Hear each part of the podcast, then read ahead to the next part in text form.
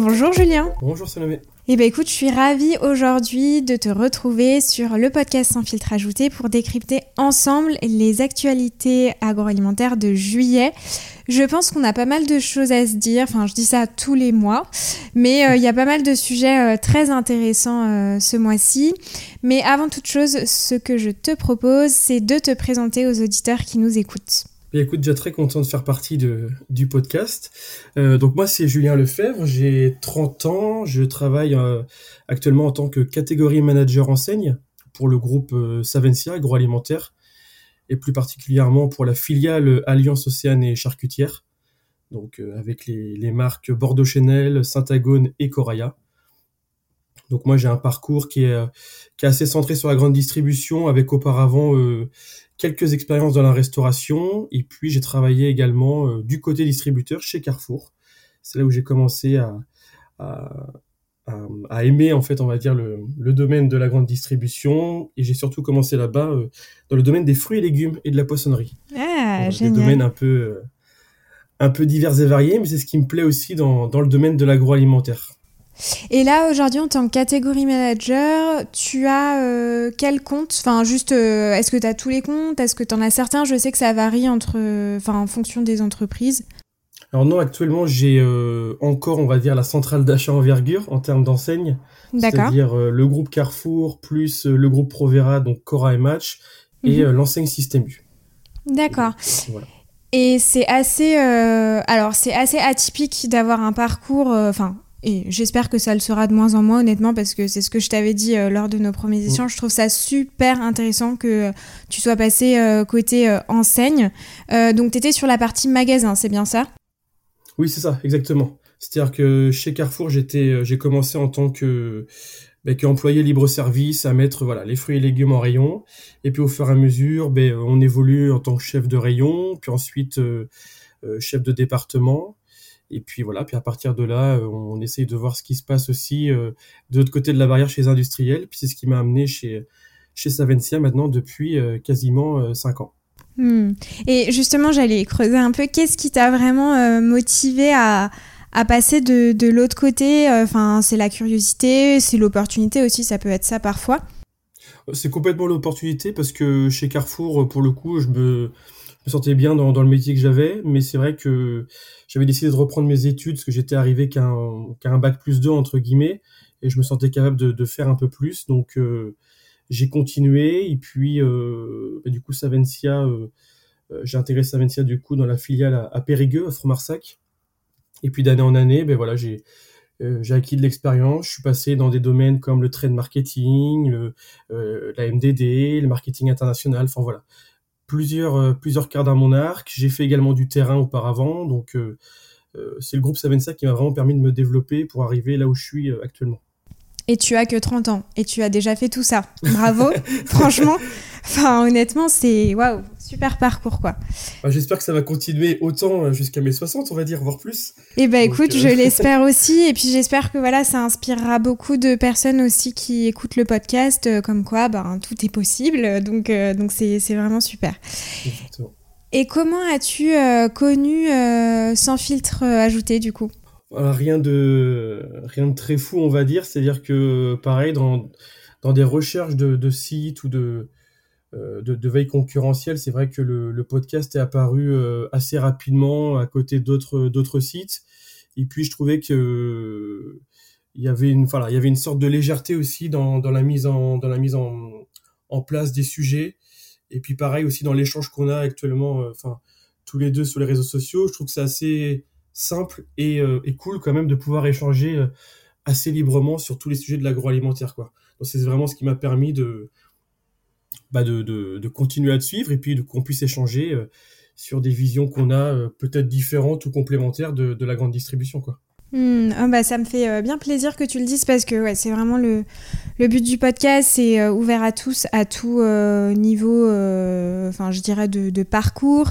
Et le but, c'est de rendre en fait l'agro vraiment accessible pour tous parce que parfois on peut être sur des sujets complexes qui sont justement intéressants à décrypter.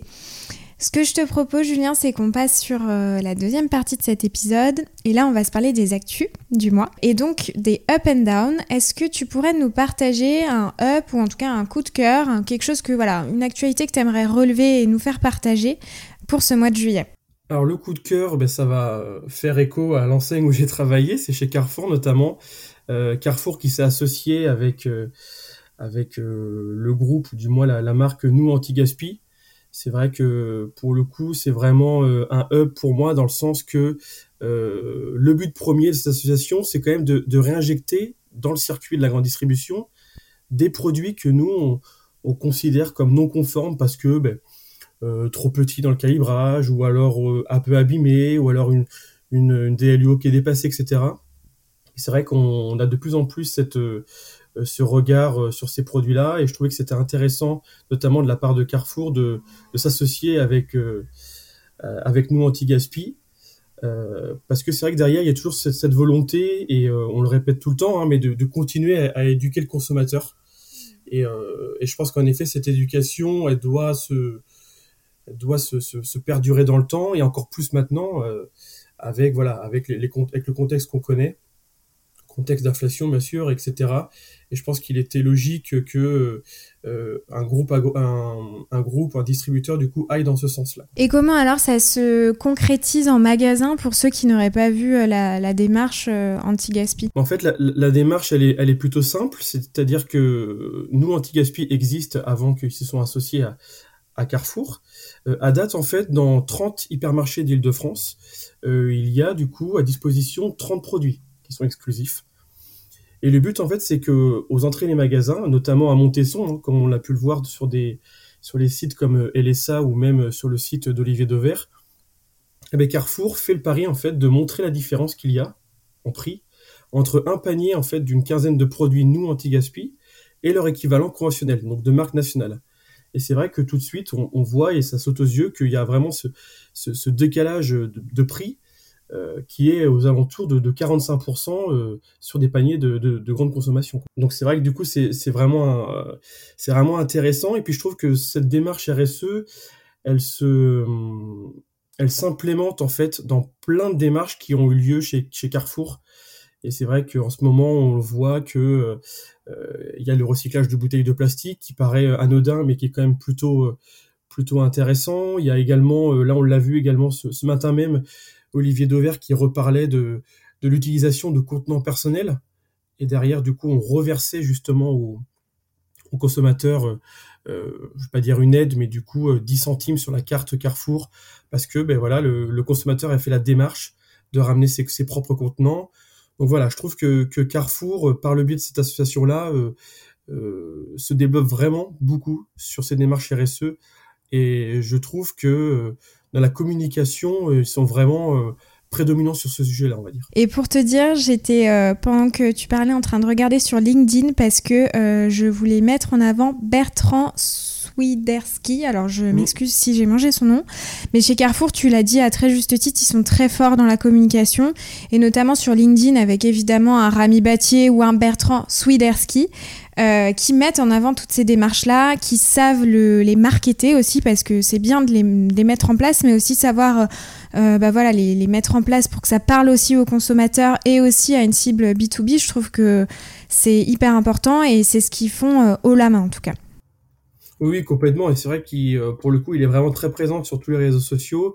Je trouve aussi qu'il a ce côté un peu dynamique à mettre en avant toutes les actions, aussi bien des grands acteurs de l'agroalimentaire comme les petits faiseurs, si je peux dire. Donc c'est vrai que c'est vraiment louable de sa part. Et puis pareil, j'avais aussi en tête une démarche RSE qui me paraissait aussi très importante, qui était le déploiement de la blockchain aussi sur les MDD Carrefour, qui je trouve aussi s'intègre bien dans cette volonté de montrer aux consommateurs d'où vient le produit, et qui permet aussi d'éduquer le consommateur dans la manière de comment une pomme ou comment une carotte vient du producteur jusqu'à dans mon hypermarché, quoi. Eh bien, écoute, moi, je vais enchaîner sur une autre actualité, un up qui, pour le coup, n'a pas de rapport avec le côté enseigne, mais plutôt marque. Alors, je pense que c'est mon côté un peu marketing, addict, innovation. Voilà, il en faut. Ce que j'ai apprécié ce mois-ci, c'est Maille qui revisite ses sauces. Donc en fait, Maille a lancé une gamme de sauces dites classiques, en fait, qu'on connaît tous, qu'on a déjà tous eu dans nos placards, mais qu'ils ont revisité avec une touche d'originalité. Et finalement, je trouve que ce lancement, il est plutôt bien orchestré avec cette pénurie de moutarde. Enfin, je sais pas si c'était fait exprès ou pas, je ne pense pas, mais en tout cas, c'était plutôt bien orchestré parce que on peut se détourner finalement. Alors, on peut pas remplacer la moutarde, mais ça leur faisait une actualité sur un autre produit qui n'est pas pénurique en tout cas.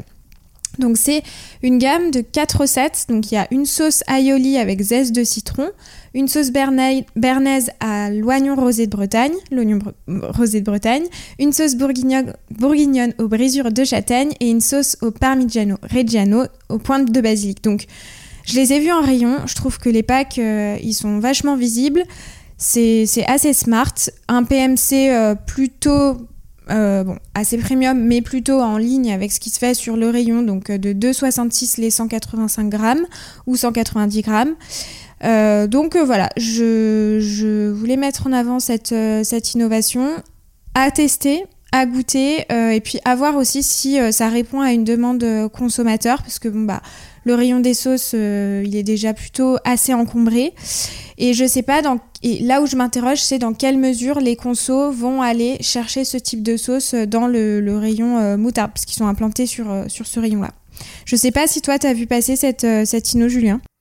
Alors moi, j'ai pas eu l'occasion de la voir en magasin. Je l'ai vue en pub télé. En ce moment, du coup, Maille communique pas mal et je trouvais justement que la pub en ce moment faisait bon écho en fait avec cette volonté de premiumiser un peu la marque, bon, qui l'est déjà quand même, hein, avec ses lettrages dorés, etc. Et je trouvais qu'en effet, il y avait vraiment une belle mise en avant de la tradition gastronomique, hein, on le voit avec l'oignon, avec également le côté béarnaise, etc. Donc c'est vrai que pour le coup, la pub est plutôt bien réussie, à mon goût en tout cas.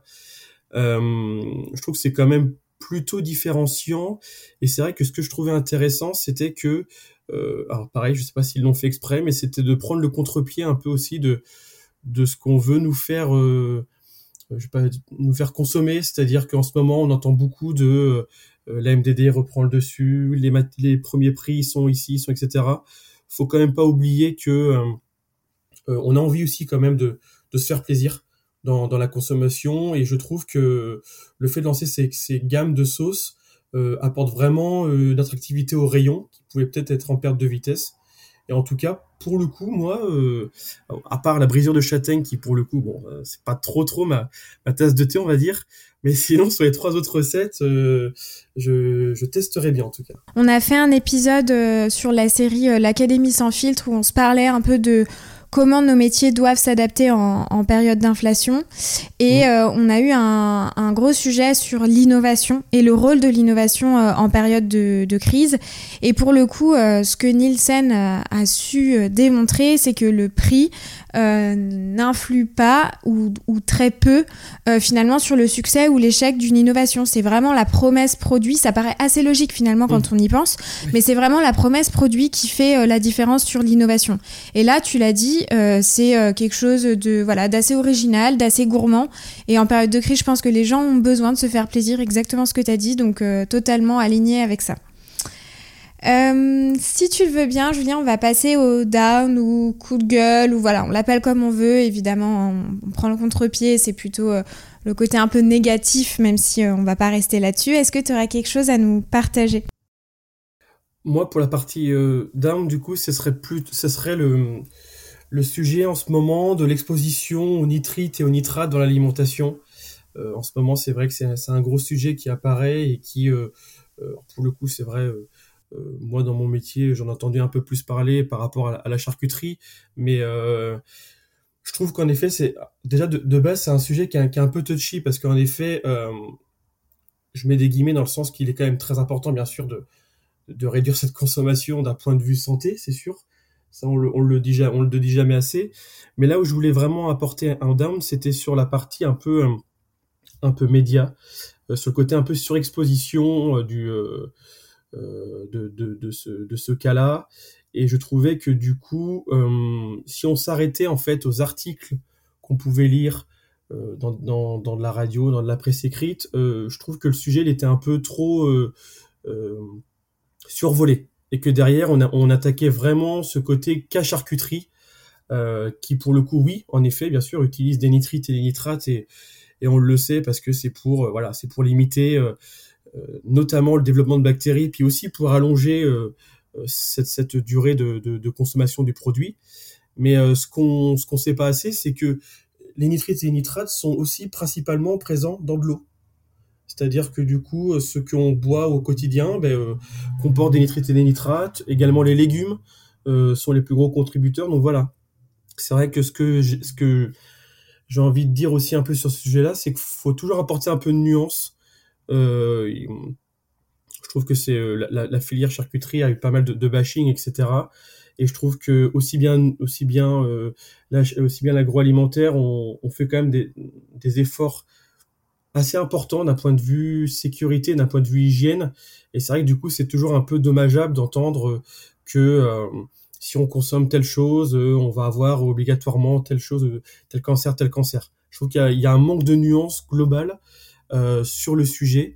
Et voilà, c'est ce que je voulais un peu revendiquer dans ce down. Parce qu'en effet, même quand on voit une mention sans nitrite ajouté, malgré tout, il y a quand même des nitrites. Alors des nitrites du coup plutôt végétaux, mais ça reste quand même des nitrites. Donc c'est vrai que il faut qu'on arrive à avoir une vision un peu plus globale, je trouve, du sujet. Mmh. Oui, et puis aussi, il y a plusieurs choses dans ce que tu soulignes. C'est aussi le rôle, la question se pose aussi du rôle des médias. Est-ce que c'est informé? Est-ce que c'est alarmé aussi? Il y a toujours ce truc de course à l'information, course à celui qui dit le plus fort et le plus gros titre. Et du coup, ça peut vraiment effrayer les consommateurs, et d'autant plus qu'on est dans une période où l'industrie agroalimentaire a été particulièrement secouée. Je pense évidemment au scandale Ferrero, Butoni, etc., où il est bien aussi de rappeler que notre rôle, c'est aussi de conserver les produits, de limiter les risques d'infection, et évidemment ça passe aussi par certains composants, et je pense que c'est bien aussi, comme tu le dis, de traiter l'ensemble de la question, quoi. C'est ça. Et du coup, ce qui est, je trouve, peut-être pour finaliser le sujet entre guillemets, mais ce que je trouvais aussi pertinent comme chiffre, c'était ça vient du rapport de l'ANSES, c'était de se dire qu'en France, si on prenait toutes les sources d'exposition confondues, donc on parle de l'eau, on parle des légumes, on parle de la charcuterie, en fait, il y a près de 99% de la population qui ne dépasse pas les doses journalières admissibles. Donc, c'est-à-dire quand même je dis pas qu'on fait un pataquès, pas du tout, mais qu'en effet, on fait des montagnes de quelque chose sur lequel on a quand même une surveillance qui est accrue, on a quand même des taux qui sont bien surveillés, etc. Donc voilà, c'est vrai que si on pouvait apporter un peu plus de globalité dans notre vision, je trouverais ça un peu plus pertinent. Voilà. Non, très bien. Je pense que c'est hyper intéressant de l'avoir évoqué. Hyper intéressant. Écoute, moi, j'ai un down. Alors, je vais m'attaquer à un gros sujet. Donc, je vais essayer de faire ça de très simple. C'est sur la dématérialisation des tickets de caisse. Alors, la source, c'est l'AFP. Donc, il y a un article qui est sorti que j'ai trouvé intéressant, et d'autant plus que je le relie beaucoup à mon métier où je suis chef de projet shopper. Et donc, la data, c'est des éléments importants pour nos métiers, pour nos marques, etc. Mais je voulais quand même apporter une nuance. Alors, en 2023, il va y avoir donc l'interdiction des tickets de caisse, sauf si le shopper le demande à la fin de ses courses. Et c'est vrai que ça, il n'y a pas de débat, c'est une vraie opportunité pour les marques, les enseignes, pour la collecte de données. Aujourd'hui, les cartes de fidélité, tout ce qui est Internet, etc., les newsletters and co, c'est déjà une ressource énorme pour la récolte d'informations. Et c'est très intéressant parce que pour les marques, ça permet de fidéliser les consommateurs, de cibler, de générer du volume en fonction des types de shoppers. Et pour les consommateurs, c'est aussi très avantageux parce que ils sont aussi ciblés par rapport à leur consommation, et on leur pousse des offres qui sont affinitaires avec ce qu'ils consomment de base. Donc ça, je pense que c'est vraiment un point super positif. En revanche, là où je m'inquiète, et là c'est plutôt le moi, Salomé, en tant que consommatrice qui parle, et c'est assez paradoxal par rapport à mon métier, mais je dirais que c'est une opportunité d'aller encore plus loin sur la collecte de données. Alors, opportunité ou pas, hein, ça dépend de quel point de vue on se place. Mais voilà, j'imagine, et il y a pas mal d'autorités qui mettent en garde tout ça, mais il pourrait y avoir des abus, parce que voilà, le client caisse, il pourrait se voir donner son numéro de téléphone, ses coordonnées, son mail... Chose que on a déjà, il y a plein d'éléments que le conso donne déjà, mais là je dirais que ça irait encore un peu plus loin, et je me demande si juridiquement est-ce que c'est légal et dans quelle mesure ça va être utilisé. Donc c'est pas vraiment un down, parce que c'est plutôt un fait d'actualité où je suis assez mitigée, où je me dis c'est très bien pour un aspect marketing, mais warning et attention aux abus. Oui, complètement. Et enfin, c'est vrai que cette interdiction de ticket de caisse, il a double sens. D'un côté, on le comprend très bien d'un point de vue aussi, d'un point de vue gaspillage, etc. Et c'est vrai que moi, pour le coup, c'est pareil. Je demande très peu mon ticket de caisse. C'est seulement pour les grosses courses, pour d'une part diviser entre amis, etc. Donc c'est vrai que moi, d'un premier abord, je vois pas trop de soucis pour cette interdiction-là. Après, est-ce qu'il n'y avait pas peut-être moyen de réfléchir à une autre solution RSE ou autre avant d'interdire complètement ce ticket de caisse ? Là, je pense plus aux personnes un peu plus âgées qui voilà, sur lequel cette démarche-là, elle est ancrée un peu dans les mœurs, et puis qu'ils aiment bien avoir toujours cette surveillance de combien j'ai donné, etc. Ouais, c'est peut-être un peu rapide. En tout cas comme décision, en tout cas peut-être un peu trop ferme pour quelque chose qui aura peut-être un peu plus discuté, je pense. Tu vois, pas plus tard que cet après-midi, je faisais les courses avec ma mère, donc, qui est carrément dans la cible senior. Mmh. Et pour le coup, elle récupère tous les tickets de caisse pour faire ses comptes. Elle est très à l'aise pour autant avec Internet, etc. Mais je me dis, malheureusement, ceux qui maîtrisent moins la technologie, ce sera les premiers touchés. Et c'est valable pour tout autre type de mesures qui seront mises en place, la suppression des catalogues, etc. Donc voilà, comme tu le dis, quid de réfléchir peut-être à des solutions alternatives pour des cibles peut-être moins affinitaires ou moins à l'aise avec tout ce qui est technologique. Ouais, c'est ça, parce que je trouve que pour le coup chez System U, qui ont mis en place même sur leur caisse libre-service, juste ce petit message de « est-ce que vous voulez votre ticket ou autre ?», je trouve que déjà il y a une démarche de concilier les deux catégories d'acheteurs, ceux qui veulent leur ticket, ceux qui ne le veulent pas. Donc je trouve que déjà avant d'interdire purement et simplement, je trouve qu'il y a des démarches d'apprentissage qu'on peut faire auprès des consos. Écoute Julien, on va parler du reste des actualités du mois. Et il me semble que tu as une actualité que j'aurais pu mettre en up, tu vois. En effet, ouais, l'actualité, c'est la grande distribution qui se met à la sobriété énergétique. Alors oui, en effet, moi aussi, j'aurais pu le mettre en up comme j'aurais pu le mettre en down aussi. Déjà, pour parler un peu du sujet, c'est tous les acteurs de la grande distribution qui ont acté un protocole qui vise à réduire leur consommation d'énergie. Donc c'est vrai que ça, c'est plutôt top. Et c'est vrai que la première action, et j'ai envie de dire enfin, c'est le fait d'éteindre les enseignes lumineuses la nuit. Ça, déjà, j'ai l'impression que tout le monde s'en parle depuis quelques temps, mais que on a enfin réussi à régler ce problème, si je peux dire. Donc c'est vrai que c'est vraiment quelque chose qui, pour le coup, moi, me paraissait plutôt bénin.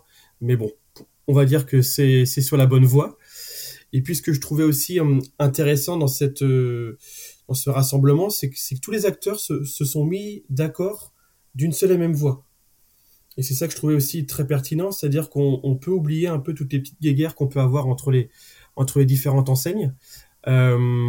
Tout le monde parle d'une même voix et se sont rassemblés sous la bannière de la fédération Perifem, qui en plus est présidée par l'ancien PDG Intermarché, Thierry Cotillard. Donc ça a une double valeur significative, on va dire.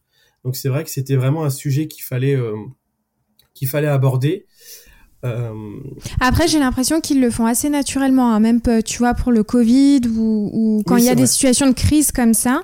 Pour le coup, alors je ne sais pas comment ça se passe dans d'autres secteurs, mais sur la grande distribution, c'est quelque chose qui revient plutôt de manière naturelle.